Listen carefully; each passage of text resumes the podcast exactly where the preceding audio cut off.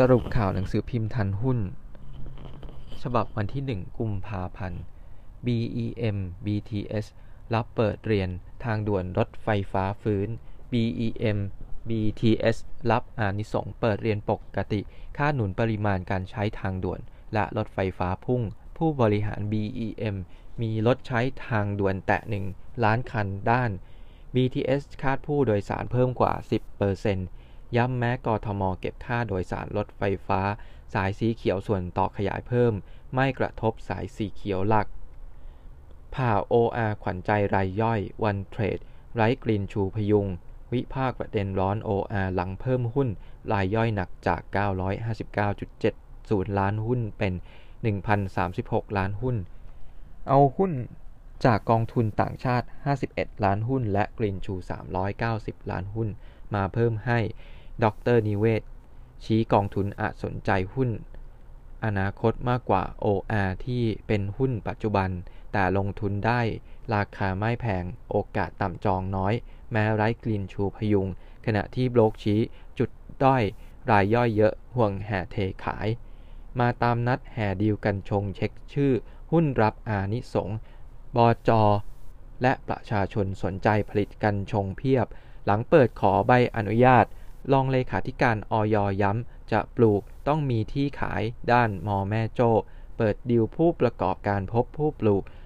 พบ DOD และ G โลคอนมาตามนัด ด้านโบรกเปิดรายชื่อหุ้นได้รับอานิสงเพียบทั้ง DOD RBF CBG OSP s a p p e มาลีอิชิ RSJKN เมกะ DDD และ Beauty FN ลุกช้อปปิ้งออนไลน์ ตั้งเป้าผู้โหลดล้านคนดันยอดขายปีนี้พุ่ง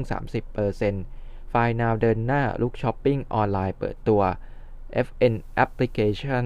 มุ่งสู่ผู้นำด้านค้าปลีกยุคใหม่เต็มตัว ตั้งเป้าจำนวนผู้โหลดแอปพลิเคชัน 1 ล้านคนภายใน 1 ปี และคาดว่าจะช่วยกระตุ้นยอดขายผ่านช่องทางออนไลน์ของปีนี้ ให้เติบโตกว่า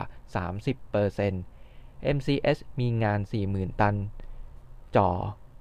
ซ่อนมูลค่าเล็งย้ายกลุ่ม เจาะ MCS ซ่อนมูลค่า PE แค่ 7.43 เท่า เล็งมีออเดอร์ใหญ่ 40,000 ตัน คาดรู้ผลเดือนกุมภาพันธ์นี้ งานมาจิ้นสูงรอส่งมอบ เพียบ พร้อมเล็งย้ายหมวดธุรกิจใหม่ชู ดรในยวนชิ บริหารต่อ 5 ปีบล็อกส่องกำไร Q4 ทับ 2563 ชน 230 ล้านบาท เคาะพื้นฐาน 21.90 บาท สอขอนรายได้โต 10%เล็งผุดสินค้าใหม่อัพยอด สอขอนแก่นปักธงรายได้รวมปี 2564 เติบโตไม่ต่ำกว่า 10%มองเศรษฐกิจชะลอตัวแต่ความต้องการบริโภคยังมี เดินหน้าปรับกลยุทธ์เชิงรุกใหม่ เล็งออกผลิตภัณฑ์ใหม่ กระตุ้นยอดขาย ระบุยังสนใจลงทุนขยายตลาดในประเทศใหม่ๆ เพิ่ม d t แทปันผล 2.12 บาท ลุยลงทุน 1.5 หมื่นล้าน d t แทแจกปันผลเพิ่ม 2.12 บาทต่อหุ้น ขณะที่ปี 2563 มีกำไรสุทธิ 5.1 พันล้านบาท มีรายได้รวม 7.8 หมื่นล้านบาท ส่วนปี 2564 คาดรายได้จากการให้บริการลดลงในอัตราร้อยละเป็นเลขหลักเดียวในระดับต่ำ พร้อมตั้งงบลงทุน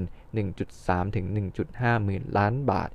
โอริเข้าเกณฑ์ลดค่าโอนมีสต็อกรอขาย 1.2 หมื่นล้าน โอริมีสต็อกราคาต่ำกว่า 3 ล้านบาท พร้อมขาย 1.2 หมื่นล้านบาท เข้าเกณฑ์ลดค่าธรรมเนียมการโอน มั่นใจดีมานดีต่อเนื่อง ส่วนปี 2564 ลุยเปิดโครงการใหม่มูลค่ากว่า 20,000 ล้านบาท ชูยอดขายออนไลน์เติบโต รับตลาดอสังหาริมทรัพย์ฟื้น ส่วนปรับโครงสร้างผู้ถือหุ้นไม่มีผลกระทบต่อนโยบายและอำนาจบริหาร TPIPP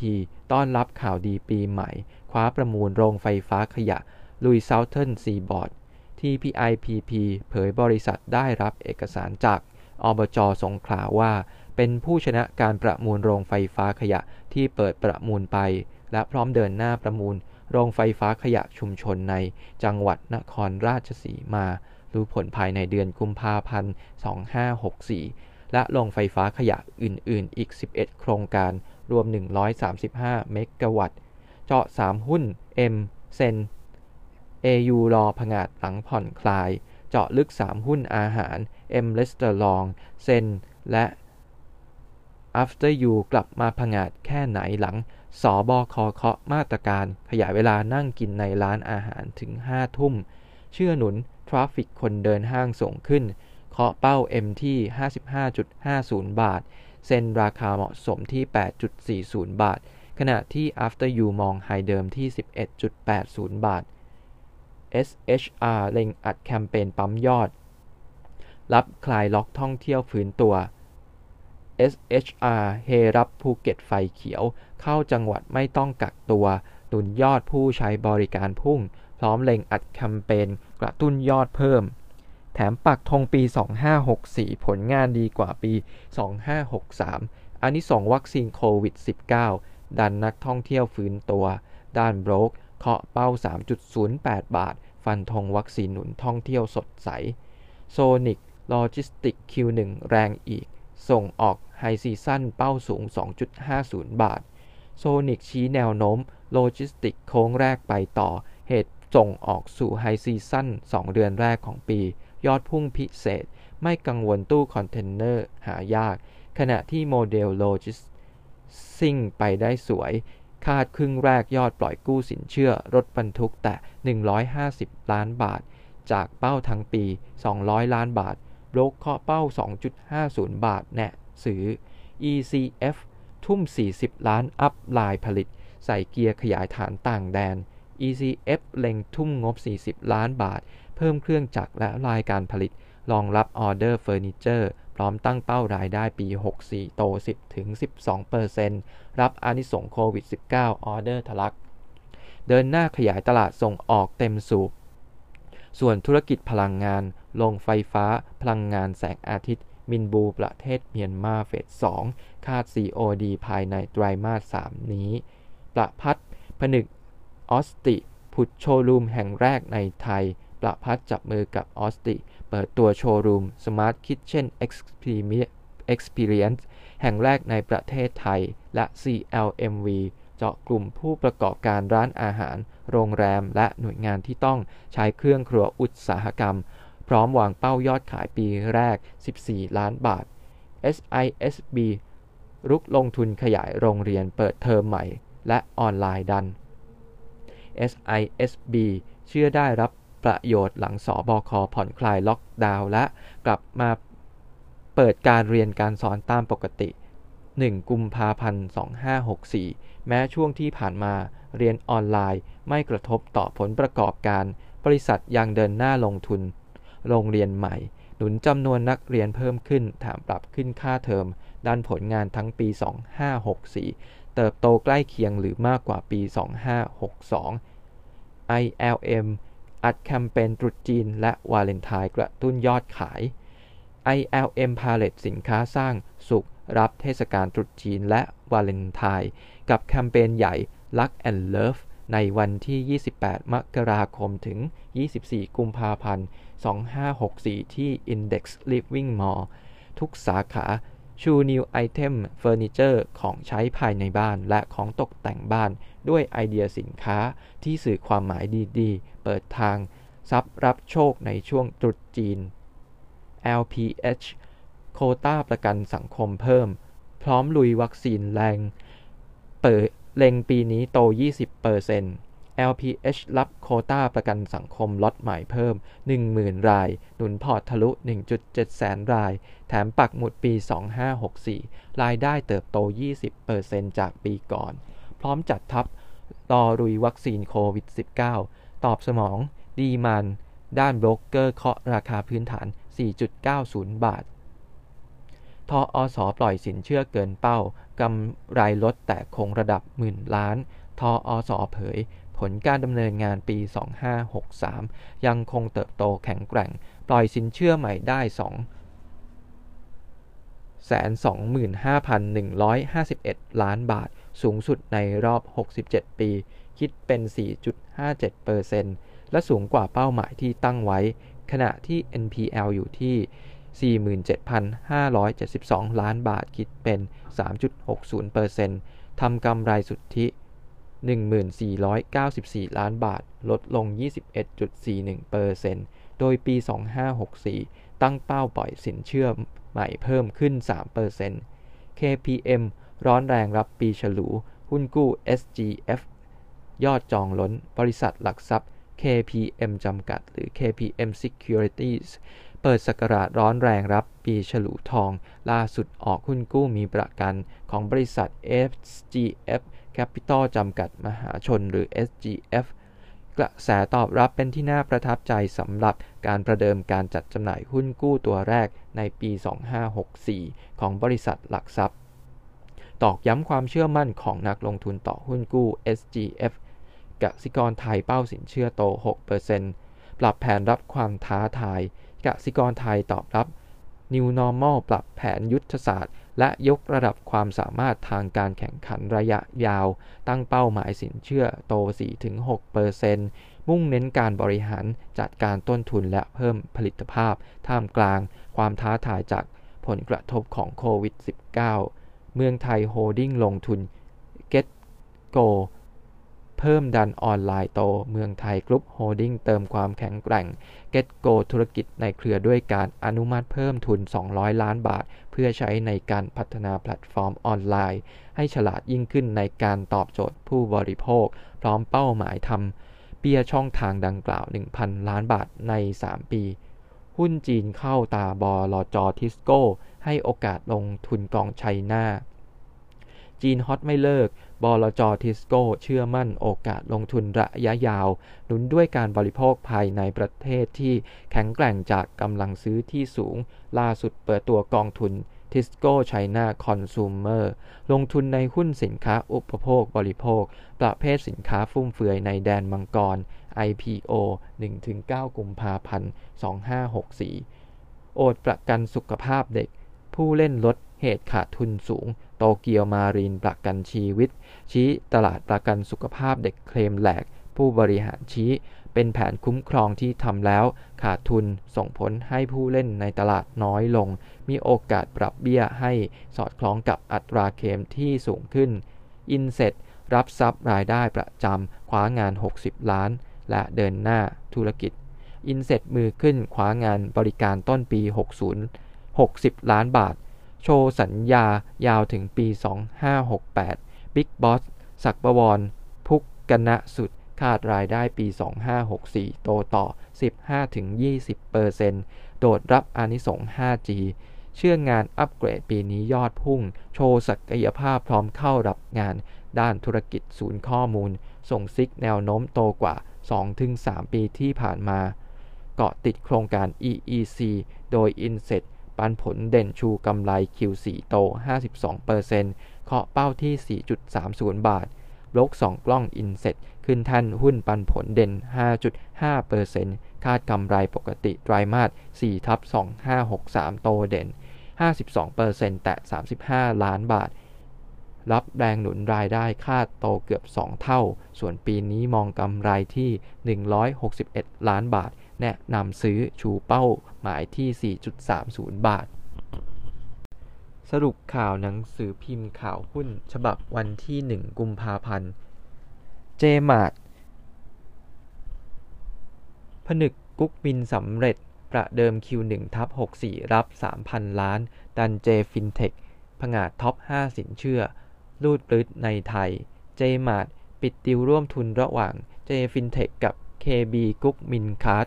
ยักษ์สถาบันการเงินเกาหลี KB กุ๊กมิน การ์ด ถือหุ้น J Fintech 49.99% J Mart ถือ 45.09%และ JMT 4.92%มูลค่าเงินลงทุนกว่า 650 ล้านบาท พร้อมเตรียมรับเงินกู้ยืมจาก J Fintech คืน 2,800 ล้านบาท ส่งผลมูลค่าดีลรวม 3,450 ล้านบาท บันทึกไตรมาสแรกปีนี้ ตั้งเป้าขึ้นท็อปไฟธุรกิจสินเชื่อ บัตรเครดิต จับตาไตรมาส4ทับ63 กำไร 238 ล้านบาท พุ่ง 55%ด้านโบรกปรับเพิ่มคาดการณ์กำไรปี 2563 ถึง565 ขึ้นอีก ขยับราคาเป้าหมายเป็น 27.50 บาท Exim ไร้ข้อสรุปอุ้ม airline ลากคลังร่วมวงรับผิดชอบ บอร์ดธนาคารเพื่อการส่งออกและนำเข้า ไม่มีข้อสรุปแนวทางปล่อยซอฟท์โลนช่วยกลุ่มสายการบิน เตรียมลากคลังร่วมรับผิดชอบ เสนอต้นเดือนนี้มีทั้งออกแบงก์การันตีออกตัวสัญญาใช้เงินและซอฟท์โลนต้นทุนที่เกิดขึ้น คลังต้องเข้ามาดูแลและคณะรัฐมนตรีต้องเห็นชอบด้วย ไม่ตกเป็นภาระของ Exim Bank ฝ่ายเดียว ด้านกลุ่มสายการบินขอกู้แค่ 1.4 หมื่นล้านต่อลมหายใจ ปตทสอพอไตรมาสแรกแจ่มโลกเชียร์ซื้อเป้า 119 บาท ปตทสอพอทิศทางไตรมาส1ทับ64 ยังสดใส จากเป้าหมายปริมาณการขายปี 64 เพิ่มขึ้น 3.75 แสนบาร์เรลต่อวัน พร้อมเร่งขยับลดต้นทุนการผลิตเหลือ 29 เหรียญต่อบาร์เรล โบรกแนะนำซื้อราคาเป้าหมายสูง 119 บาท SISB วิ่งรับเปิดเรียนวันนี้ย้ำเป้าปี 64 รายได้โต 15%วันนี้ SISB เปิดเรียนเต็มรูปแบบ หลังกระทรวงศึกษาประกาศเปิดเรียนปกติทั่วประเทศ CEO พร้อมทำตามกฎเกณฑ์ ยันห้องเรียน SISB มีนักเรียนไม่เกิน 25 คนอยู่แล้ว ย้ำเป้ารายได้ปี 64 โต 10-15%จากปีก่อน คาดมีนักเรียนใหม่เพิ่ม 150-200 คนโบลกเชียร์ซื้อราคาเป้าหมาย 12 บาทรุ่นปี 64 เบ่งกำไร 225 ล้านบาท โต 49%จับตาคลังชี้ชะตา ผาแดงวันนี้ อนุมัติซื้อโรงแรมหรู CGD ประชุมวิสามันผู้ถือหุ้น PDI วันนี้ จับตากระทรวงการคลังโหวตอนุมัติให้เข้าซื้อหุ้น 2 โรงแรมหรู Four Seasons Hotel Bangkok แอดเจ้าพระยาและคาเพลล่ากรุงเทพ มูลค่าเงินลงทุนรวม 2,805 ล้านบาทจาก CGD หรือไม่ หลังผู้ถือหุ้นใหญ่อันดับหนึ่ง Country Group Holding หรือ CGH ไม่มีสิทธิ์โหวต เหตุเป็นผู้มีส่วนได้เสีย B Grim เป้า 64 บาท ลุ้นปีนี้กำไรพุ่ง 17%บีกริมลุ้นคว้าโครงการใหม่ ยันเป้าเพิ่มกำลังการผลิตไฟฟ้าปี 64 กว่า 1,000 เมกะวัตต์โลกคาดงบปี 64 อวดกำไร 3,230 ล้านบาท เติบโต 17%จากปี 63 คาดทำกำไรประมาณ 2,751 ล้านบาท ประเมินราคาพื้นฐาน 64 บาทต่อหุ้น BCH ชี้ Q1 ปีนี้รายได้ตรวจโควิดพุ่งโบรกคาดกำไร Q4 ทับ63 โต 35%ซื้อเป้า 19 บาท Big BCH แย้มผลงานไตรมาส4ทับ63 ดี หลังมีรายได้เสริม ทั้งบริการร่วมกับภาครัฐ และโรคประจำฤดู รั่นไตรมาส1ทับ64 รายได้ตรวจโควิด -19 พุ่ง ขณะที่โรงพยาบาลเกษมราชปราจีนบุรี ผู้ป่วยประกันสังคมพุ่ง 10,000 ราย คาดสิ้นเดือนมีนาคม 64 ดันฐานผู้ป่วยประกันสังคมแตะ900,000 รายโบรกเชียร์ซื้อราคาเป้าหมาย 19 บาท ลุ้นไตรมาส4ทับ63 กำไรสุทธิ 326 ล้านบาท โต 35%กลุ่มจรูนเอก แจงโอนหุ้น ORI 20.52% ให้บริษัททุนพีรดา ครอบครัวจรูญเอกโอนหุ้น ORI จำนวน 503 ล้านหุ้น สัดส่วน 20.52%ให้ทุนพีรดาบริษัทโฮลดิ้งเพื่อปรับโครงสร้างการถือหุ้นภายในครอบครัว รองรับการดูแลธุรกิจของครอบครัวในระยะยาว คณะกรรมการสรรหาแจง 3 ประเด็น สื่อถล่มเลือก 14 ชื่อชิงบอร์ดกสทช คณะกรรมการสรรหากสทช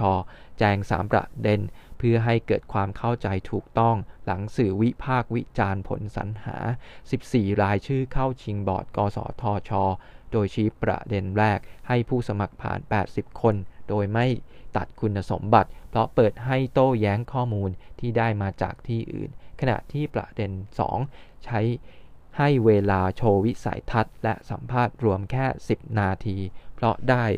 ให้ผู้สมัครเขียนข้อมูลประวัติอย่างละเอียดในใบสมัครแล้วและประเด็นที่ 3 มีข้อมูลเพียงพอจากใบสมัครการฟังวิสัยทัศน์ และสัมภาษณ์ของผู้สมัคร DES หนุนศูนย์ดิจิทัล สอนประชาชนขายออนไลน์ปรับตัวสู้ภัยโควิด -19 DES หนุนศูนย์ดิจิทัลชุมชน สอนประชาชนนำเทคโนโลยีดิจิทัล ประยุกต์ใช้งานเพื่อการ ค้าขายสินค้าและบริการออนไลน์ ปรับตัวสู้ภัยโควิด -19 JKN แจ้งงบปี 63 วันที่ 25 กุมภาพันธ์นี้ ลุ้นกำไร 335 ล้าน โต 33เปอร์เซ็นต์ซื้อเป้า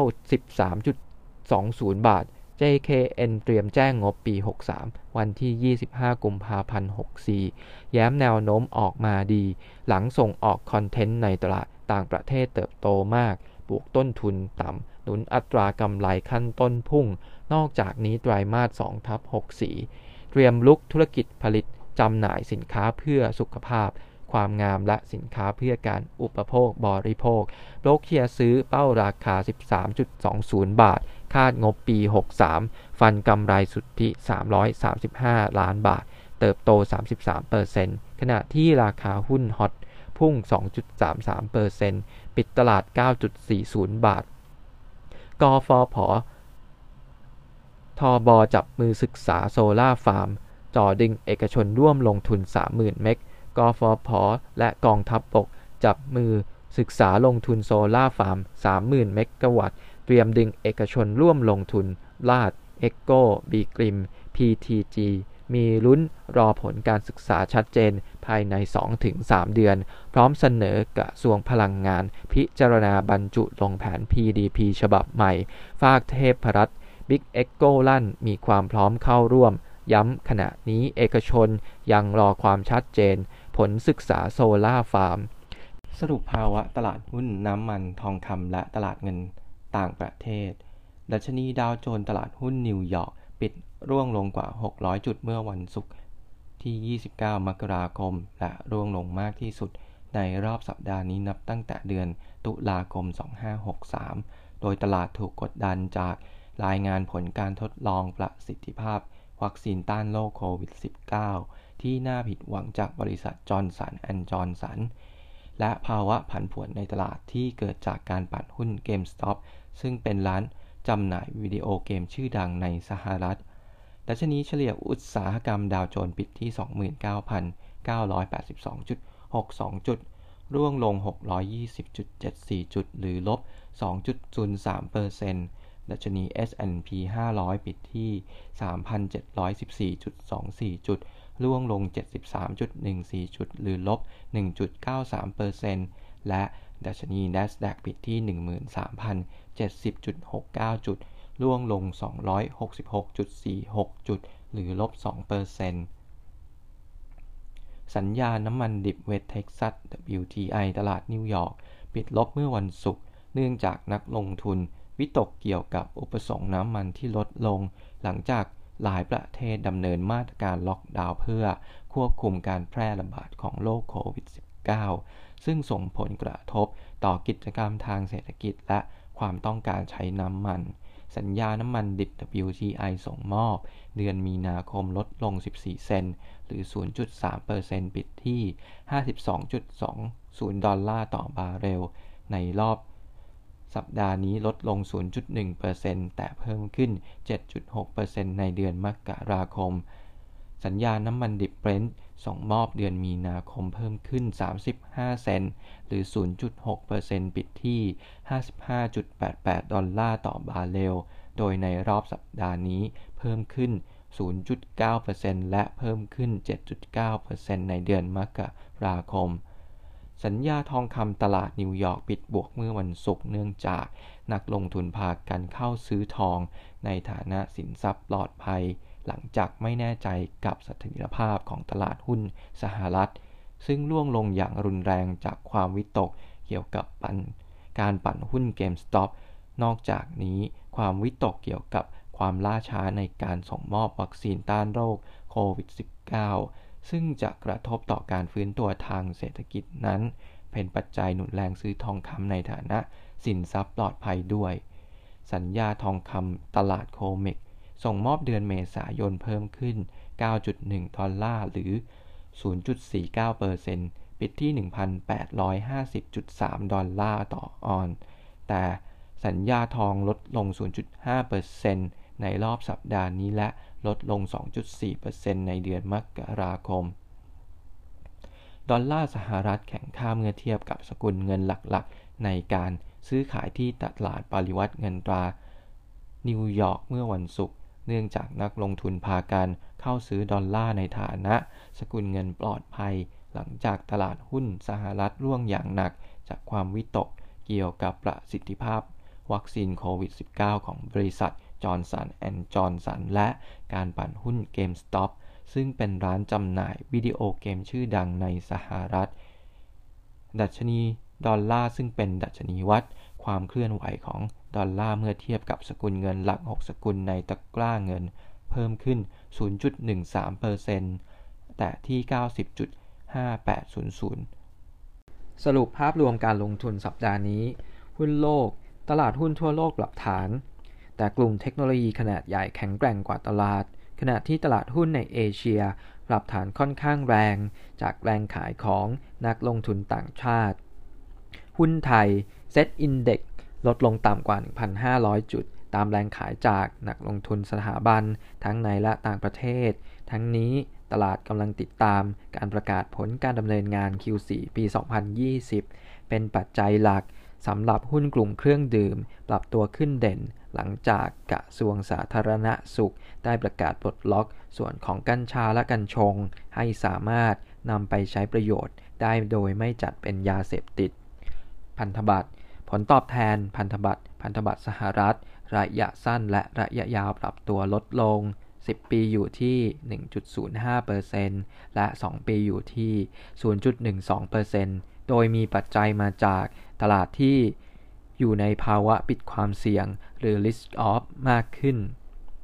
ผลตอบแทนพันธบัตรไทย ระยะสั้นปรับลดลง ระยะยาวทรงตัว โดยผลตอบแทนอายุ 2 ปีอยู่ที่ 0.45%ขณะที่ 10 ปีอยู่ที่ 1.18%นักลงทุนต่างชาติขายสุทธิ 740 ล้านบาท อัตราแลกเปลี่ยน ค่าเงินดอลลาร์สหรัฐ แข่งค่ามาที่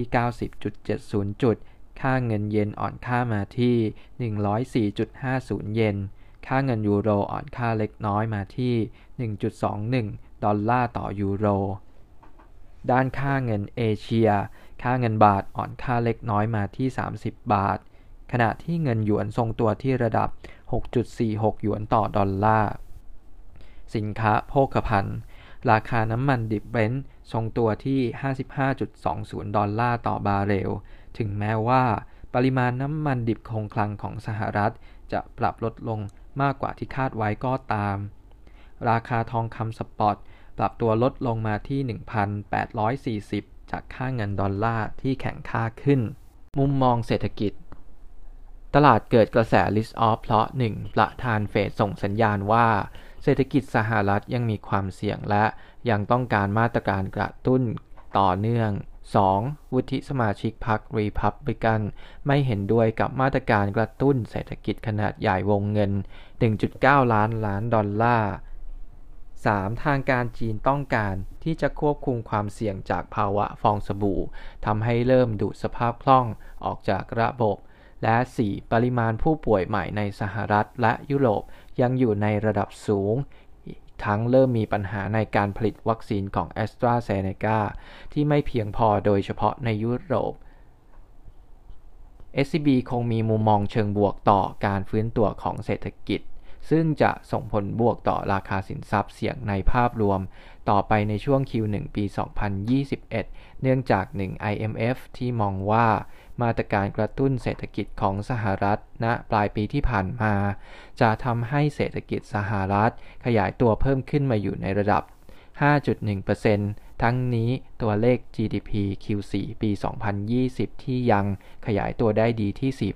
4%ตอกย้ำประเด็นดังกล่าว 2. มาตรการกระตุ้นเศรษฐกิจรอบใหม่ น่าจะออกได้บ้างแม้ วงเงินอาจลดลงจากที่ตั้งไว้และ 3. ประธานาธิบดีไบเดนประกาศเร่ง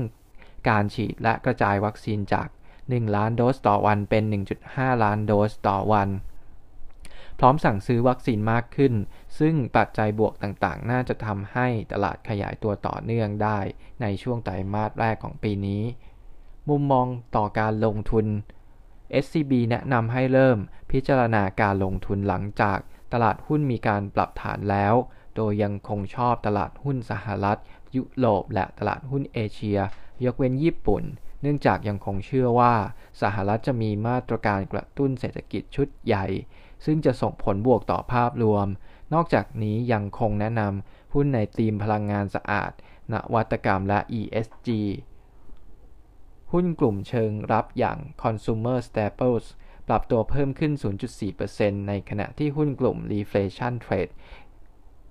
อย่างพลังงานและการเงินปรับตัวลดลงราว 3%เช่นเดียวกับกลุ่มเทคโนโลยีที่ปรับตัวลดลงตามตลาด 1%ตลาดหุ้นทั่วโลกปรับตัวลดลง 1.8%ตลาดหุ้นเกิดใหม่ลบ 3%และตลาดหุ้นพัฒนาแล้วลบ 1.6%โดยได้รับแรงกดดันจาก 1. ผลประกอบการของหุ้นเท s l a และ Facebook ออกมาต่ำกว่าที่คาดการ 2. ประสิทธิภาพของวัคซีนต่อไวรัสกลายพันธุ์มีน้อยลง 3. ความกังวลต่อกระแสเงินที่ไหลออกจากเอเชีย และ 4. ความผันผวนของหุ้นขนาดเล็ก แนวโน้มสัปดาห์ นี้หากการเปิดเผย ผลการทดลองวัคซีนโควิด -19 ของบริษัทจอห์นสันแอนด์จอห์นสันหลังจากได้ทำการทดลอง phase 3ออกมาดีกว่าคาด จะสร้าง sentiment บวกต่อตลาดหุ้นได้สำหรับตลาดหุ้นไทยแนะนำเริ่มกลับเข้าลงทุน สัดส่วน 25%ของ port บริเวณ SET Index ที่ 1,450 ถึง 1,400 จุด โดยเน้นหุ้นที่ได้รับประโยชน์จากมาตรการกระตุ้นเศรษฐกิจ และนโยบายทั้งในและต่างประเทศได้แก่ SCC PTT EP EA และมินเป็นต้น สรุปความคืบหน้าข่าวหรือเหตุการณ์สำคัญ สถานการณ์โควิด -19 จำนวนผู้ติดเชื้อทั่วโลก สะสมแต่ 101 ล้านคน สหรัฐ 26 ล้านคน อินเดีย 10.7 ล้านคน บราซิล 9 ล้านคน วัคซีนโควิด -19 โมเดอร์นาระบุว่าวัคซีนต้านโควิด -19 ของบริษัทสามารถป้องกันโควิด -19 กลายพันธุ์ที่พบในอังกฤษและแอฟริกาใต้ได้ ขณะที่จอห์นสันแอนด์จอห์นสันเตรียม เปิดเผยผลทดลองวัคซีนเร็วๆนี้ ข้อพิพาทระหว่างสหรัฐและจีนรมวต่างประเทศสหรัฐกล่าวว่าสหรัฐยังไม่ยอมรับ การที่จีนอ้าง สิทธิทางทะเลในทะเลจีนและ ยืนยันความร่วมมือกับประเทศในเอเชียตะวันออกเฉียงใต้ ในการต่อต้านแรงกดดันจากจีน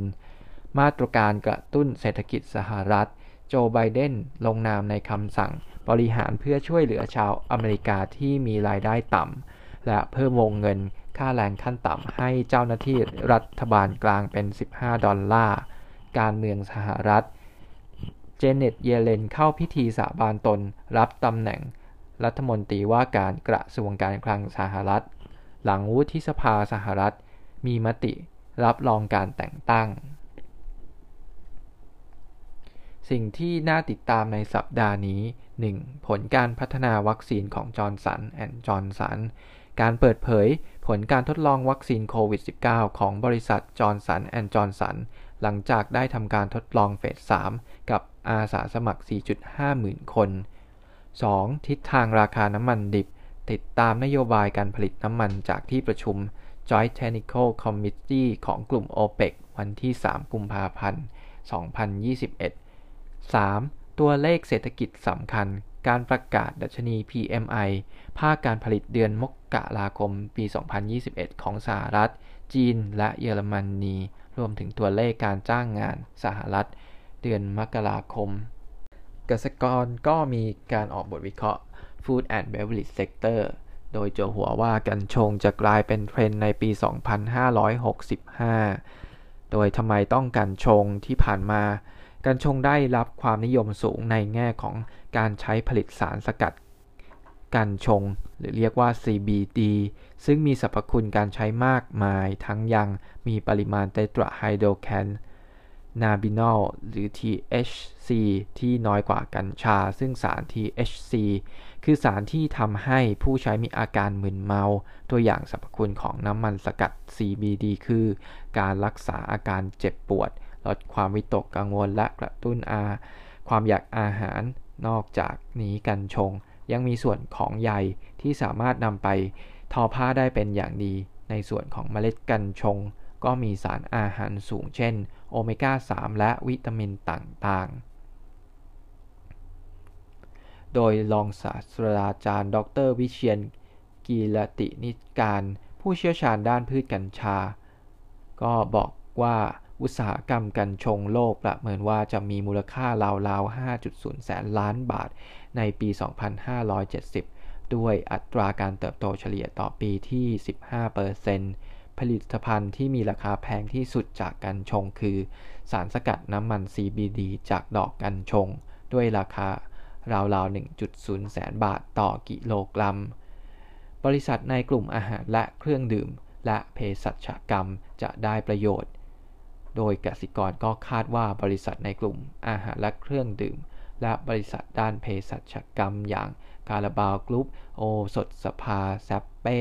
ไทยเบฟเฟลิต RBF และเมกาจะได้ประโยชน์จากการอนุญาตผลิตน้ำมัน CBD ในช่วงปลายปี 2564 ซึ่งก็ต้องรวบรวมข้อมูลมากกว่านี้ในการประเมินถึงผลประโยชน์ที่กลุ่มบริษัทเครื่องดื่มจะได้รับ เพราะการใช้กัญชงยังอยู่ในช่วงเริ่มต้น และจะต้องรอจนกว่าตลาดจะมีอุปทานด้านน้ำมัน CBD ที่มากพอเสียก่อน ในส่วนของ RBF กสิกรก็วิเคราะห์อัพไซด์จากที่ดินในการปลูกกัญชง ซึ่ง RBF มีที่ดินหลัก หลายผืนในจังหวัดเชียงใหม่และเชียงราย ชุมพร และรวมถึงอยุธยา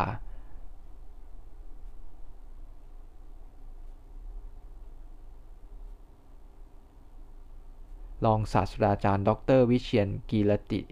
นิตการผู้เชี่ยวชาญด้านการเพาะปลูกและปรับปรุงสายพันธุ์กัญชงและกัญชา ในฐานะที่ปรึกษาและควบคุมการปลูกกัญชา ให้แนวทางว่าน้ำมัน CBD สามารถสกัดออกมาได้ประมาณ 25 กิโลกรัม จากกัญชง 1 ไร่ และราคาน้ำมัน CBD จะอยู่ที่ประมาณ 1 0 0 0 0แบาทต่อกิโลกรัม ดังนั้นหากปลูกกัญชง 40 ถึง 100 ไร่ จะเห็นอัพไซด์ต่อกำไรปี 2565 ที่ 4-11%ของธุรกิจใหม่ของ RBF โดยอัพไซด์ต่อราคาเป้าหมายที่ 6-14%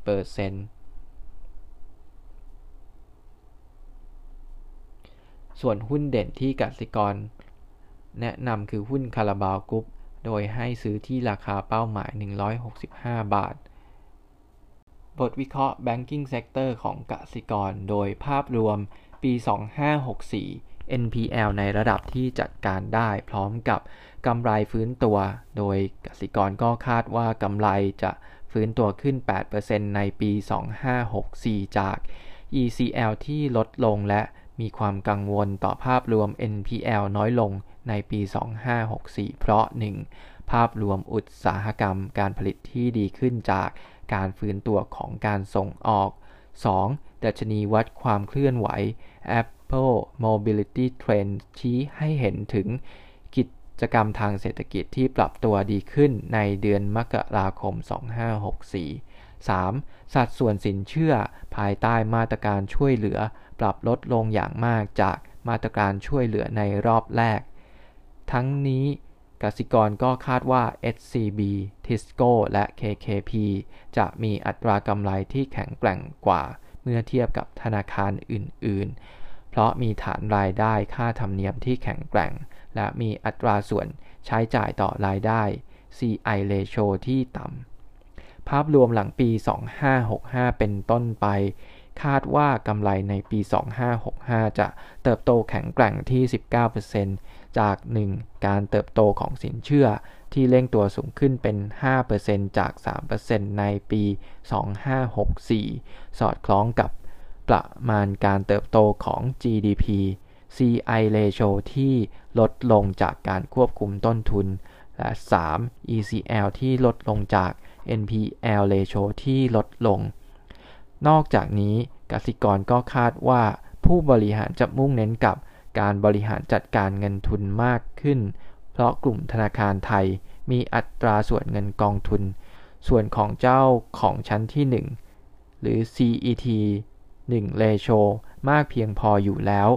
การบริหารในส่วนนี้อาจนำไปสู่การจ่ายเงินปันผลพิเศษ หรือนำเงินไปลงทุนในธุรกิจใหม่ๆ ในปี 2565 เพื่อลดฐานเงินทุนลงและขยายอัตราผลตอบแทนผู้ถือหุ้น หรือ ROE ขึ้น ทั้งนี้ BBL KTB และ TMB จะมี CET1 ส่วนเกินจำนวนมาก หรือคิดเป็นราวๆ 70%ของราคาหุ้นในปัจจุบัน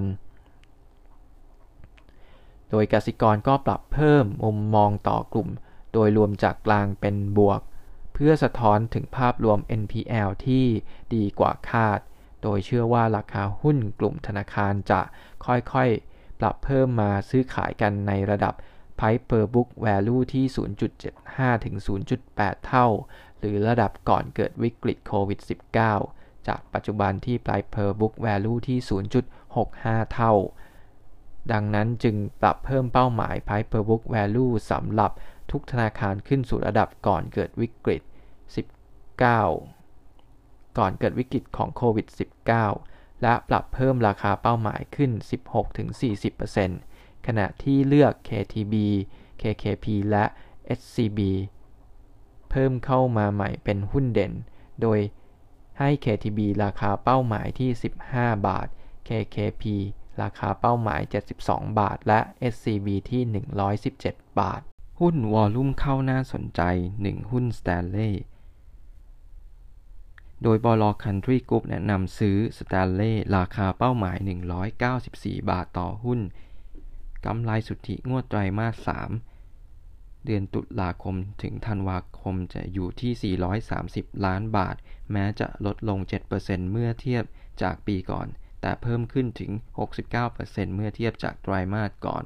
และถือเป็นการฟื้นตัวได้ต่อเนื่องหลังจากขาดทุนไป 184 ล้านบาท ในช่วงไตรมาสหนึ่งและดีกว่าที่บลคันทรีกรุ๊ปเคยประเมิน เบื้องต้นไว้ว่าจะมีกำไรในหลัก 200 ล้านบาท โดยเกิดจากการเพิ่ม ขั้นของอุตสาหกรรม และการเริ่มรับรู้รายได้จากโรงงานแห่งที่ 8 รวมถึงอัตรากำไร ขั้นต้นที่สูงถึง 17.5%ขณะที่แนวโน้มปี 2564 เบื้องต้นประเมินว่าผลประกอบการจะขยายตัวได้ดีเพราะคาดว่าจะไม่มีช่วงขาดทุนเหมือนในงวดไตรมาสหนึ่ง รวมถึงการรับรู้รายได้ จากการเข้าสู่ตลาดอะไหล่รถยนต์ และการผลิตในโรงงานแห่งที่ 8 เต็มปี นอกจากนี้ ปรับประมาณการปี 2563ทับ2564 เพิ่มขึ้น 67%และ 18%ตามลำดับ 2. หุ้น TKS โดยบลฟินันเซียไซรัสก็ประเมินว่ามูลค่าหุ้นของ TKS จะถูกเกินไปโดยหากพิจารณาเพียงมูลค่าไซเน็กที่ถืออยู่หากดิสเคาที่ 20%จะ เป็นมูลค่าของ TKS ที่ 10.70 บาท และประเมินมูลค่าธุรกิจสื่อสิ่งพิมพ์ ด้วยตั้งสมมติฐานอย่างระมัดระวังด้วยวิธี discount cash flow ได้ 1 บาทจึงได้ราคาเป้าหมายที่ 11.70 บาท และคาดว่าจะให้ dividend yield 8-10%ต่อปี ให้คำแนะนำซื้อ ข่าวน่าสนใจ คนไทยจะเอาบ้างเปิดตัวเซ็ตเบสหลังกลุ่ม Wall Street Bet บน Reddit ประสบความสำเร็จในการปั่นราคา Dogecoin ภายหลังจากที่เราได้เห็นการปั่นราคาของเหรียญ Dogecoin และ XRP ไปแล้วในช่วงสัปดาห์ที่ผ่านมา โดยที่มานั้นมาจาก Reddit และกลุ่ม Wall Street Bet ในเว็บบอร์ดดังกล่าวนั้น ส่งผลทำให้วีรกรรมของพวกเขานั้น ต้องเป็นที่ประจักษ์ไปทั่วโลกในฐานะ กลุ่มรายย่อยที่ลุกขึ้นต่อสู้การเอาเปรียบต่อกลุ่มกองทุนในตลาด จนล่าสุดนั้น เราจะได้เห็นกระแสดังกล่าว เริ่มมาถึงในไทยแล้ว โดยอ้างอิงจากโพสต์โพสต์หนึ่งบนบล็อกดินั้นเราได้เห็นการมาของ SET Bets หรือการเคลื่อนไหวในโลกโซเชียล ที่มีทิศทางเหมือนกับ Wall Street Bet ที่ถูกสร้างโดยผู้ใช้งานรายหนึ่ง SET Bets ใครเจ็บใจพวกกองทุนที่คอยควบคุมราคาหุ้น ถึงเวลาแล้วที่เราจะช่วยกันประกาศให้รู้ว่าพลังของรายย่อยมีมากแค่ไหน โดยการโพสต์ดังกล่าวนั้น เป็นการเรียกการรวมตัวเพื่อให้แห่กันไปซื้อหุ้นมิ้น เนื่องจากพวกเขาพบว่าหุ้นดังกล่าวนั้นถูกนักลงทุนสถาบัน แห่เปิดช็อตสูงถึง 69 ล้านบาท โดยเปิดโพสต์แรก ข้อมูลธุรกรรมขายช็อต ในตลาดหลักทรัพย์แห่งประเทศไทย 3 บริษัท มิ้นหรือไมเนอร์เป็นบริษัทที่ถูกช็อตถึง 69 ล้านบาท ในวันที่ 29 มกราคม คิดเป็น 7.18%ของปริมาณการซื้อขายหุ้นทั้งหมด ช็อตสควีตเริ่มต้นแล้ว ภายหลังจากการโพสต์ดังกล่าวนั้น ก็มีชาวไทยที่แห่กันเข้ามาแสดงความเห็นกันมากมายโดยส่วนใหญ่ นั้นจะเป็นไปในทางที่เห็นด้วยเสียส่วนใหญ่ มีโพสต์หนึ่งกล่าวว่า ผมว่าเลิกได้แล้วระบบ short sell บ้าๆนี้ การดันหุ้นขึ้นต้องได้รับความร่วมมือจากเจ้าของหุ้น ด้วยว่าจะไม่ปล่อยหุ้นออกมา และต้องมีการนำใจถึงสักคน ถ้ากระแสมาผมเอาด้วย หมั่นไส้พวกกองทุน short sell จริง ๆ กล่าวโดยผู้ใช้รายหนึ่งมองในด้านพื้นฐาน มิ้นปีนี้น่าจะขาดทุนประมาณ 20,000 ล้านบาท กำไรที่ทำมา 2-3 ปีหมดเลย ตลาดให้ราคา 24-25 บาทนี้ ผมว่าไม่แพงไม่ถูก ความสำเร็จของ Wall Street Bet ก่อนหน้านี้เราได้เห็นการเคลื่อนไหวของนักลงทุนรายย่อยบนกลุ่ม Reddit ที่มี ชื่อว่า Wall Street Bet ที่รวมตัวกัน เพื่อซื้อหุ้น GameStop และถือไว้โดยไม่ขายมาแล้ว การรวมตัวกันเพื่อแห่ซื้อหุ้นของพวกเขาทำให้ราคาหุ้น GME ต้องพุ่งขึ้นไปอย่างรุนแรงกว่า 400%หลังจากที่ค้นพบว่ามีกองทุนกองทุนหนึ่งที่ชื่อว่า Melvin Capita ที่ทำการช็อตขายหุ้นดังกล่าว จนทำให้ขาดทุนกว่า 5,000 ล้านดอลลาร์ ซึ่งเหตุการณ์ดังกล่าวนั้น ถือเป็นครั้งแรกในประวัติศาสตร์โลกที่ต้องจารึกเอาไว้เลยก็ได้ ภายหลังจากที่พวกเขาประสบความสำเร็จในการปั่นราคา ตลาดหุ้น GME แล้วนั้น เราได้เห็นความพยายามของพวกเขาในการปั่นราคา Dogecoin ในตลาดคริปโตเคอเรนซีตามที่ทางสยามบล็อกเชนได้รายงานไปก่อนหน้านี้ การปั่นราคาเหรียญ Dogecoin ของพวกเขาทำให้ราคาของมันต้องพุ่งไปกว่า 1,000%ในเวลาไม่กี่ชั่วโมงเท่านั้น ส่งผลทำให้เกิดกระแสที่เรียกว่า Wall Street Bet Mania ไปทั่วโลก และหนึ่งในนั้นก็ได้ส่งผลกระทบต่อตลาด XRP ที่ทำให้เราได้เห็นการพุ่งขึ้นของราคากว่า 80%ในช่วงเมื่อวานนี้อีกด้วย และในวันนี้เราจะได้เห็นกระแสดังกล่าวมาถึงตลาดไทยแล้ว ซึ่งก็ต้องดูกันต่อไปว่าจะมีอิทธิพลต่อตลาดเซ็ตขนาดไหน เขียนโดย นายจิระบุญ